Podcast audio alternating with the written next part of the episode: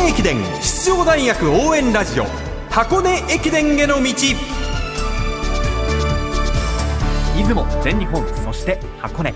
学生三大駅伝すべてを実況中継する文化放送ではこの箱根駅伝への道でクライマックスの箱根駅伝に向けて奮闘するチームを応援紹介してまいります。こんばんは文化放送山田美希です。そしてこんばんは箱根駅伝の道ナビゲーターの柏原隆です。今日もよろしくお願いします。よろしくお願いしますさあ今日は青山学院大学の特集第2弾ですね。はい。原進監督は非常に選手層の厚い今シーズンのチームには3本柱がいると表現しています。その3本柱というのは3年生エースの近藤幸太郎選手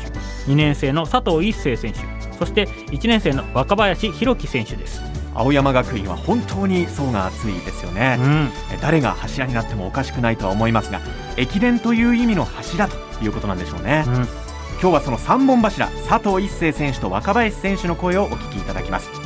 まずは駅伝が大好きという佐藤一世選手にその魅力を伺いましたやっぱそのチームで走ることによって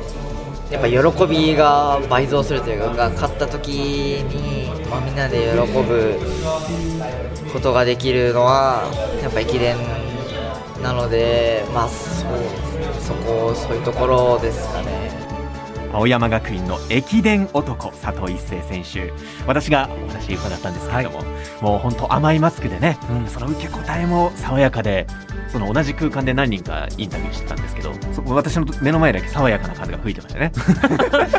無風でしょ部屋なんだ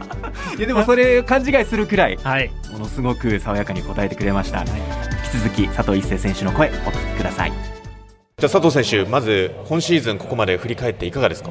そうですね、まあ、前半のトラックシーズンは、まあ、5000、1万ともに自己ベスト更新できてで、まあ、出雲と全日本もまあ、自分なりの走りはできたのかなというふうに思っています。出雲3区3位の走りあの出雲駅伝振り返っていただけますか？はい。そうですね、出雲駅伝は、まあ、自分として初めての S 区間っていうのを任せていただいて、まあ、区間賞っていうのをやっていたので、まあ、取れないのは悔しかったんですが、まあ、でも3位っていう区間3位っていう最低限の走りはできたのかなというふうに思います。そのエース区間を最初任されるとき原監督にどういうふうに言われたんですか？そうですね。もうお前はエースなんだというふうに言ってくださって、はい。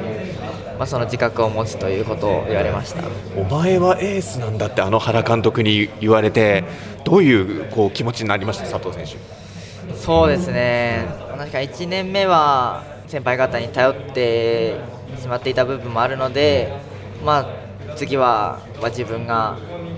まあ、そのエースとして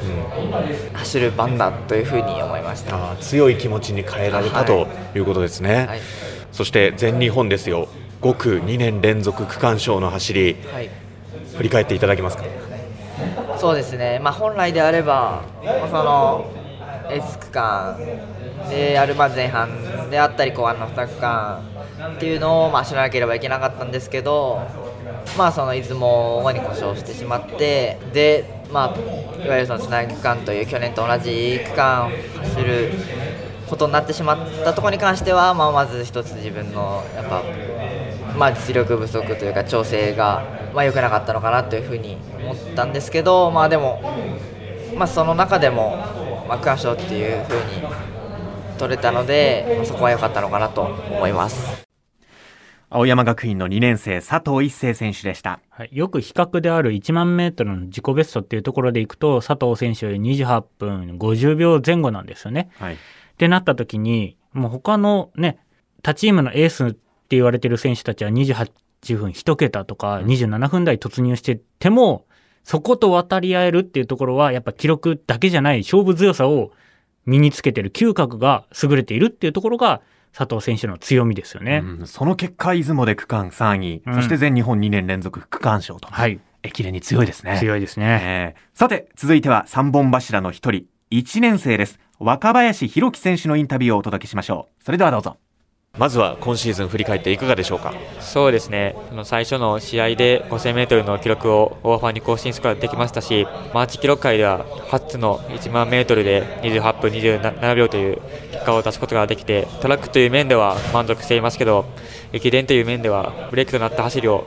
してしまったのでそこはちょっと悔いが残りますね。まず出雲駅伝4区6位の結果これはいかがですか？そうですね、まあ、練習がしっかりと詰めていた分まだなんか物足りないという感じはしましたし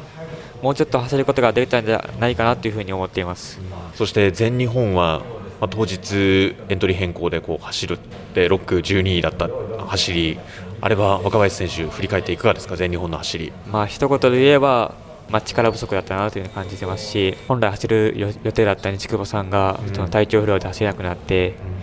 急に走ることになったので自分自身あの心の準備ができていなくてかなり緊張してしまってなかなか夜も寝ることができなかったですし当日の朝ごはんとかもなかなか喉が通らなくてかなりしんどい思いはしましたね。でその走り終えてからの状態っていうのは精神はいかがでしたか？自分の走りがやっぱりブレーキとなったのかなというふうに感じましたねやっぱり高橋さんからどんどん順位が上がってきて皆さんの区間順位もまかなり素晴らしいものですし自分のそのブレーキがなければ優勝も狙えたのかなというふうに感じましたね。3代目山の神 OB の神野大地選手が憧れの選手だという青山学院若林選手でした。はいあの学内でもね3番目の記録の28分27秒ということでもう一流です。1年生から27分じゃあ28分27秒というのは。ただ全日本の話今出てきました。準備力ですね。まさかまさかって思っちゃだめなんですよ。やっぱ補欠いつでも走る準備できますと。まあ、野球でいう代打もそうですよね。いつでも打席立つ準備しますっていうところを1年生でこれがちゃんと準備できるかどうかっていうところが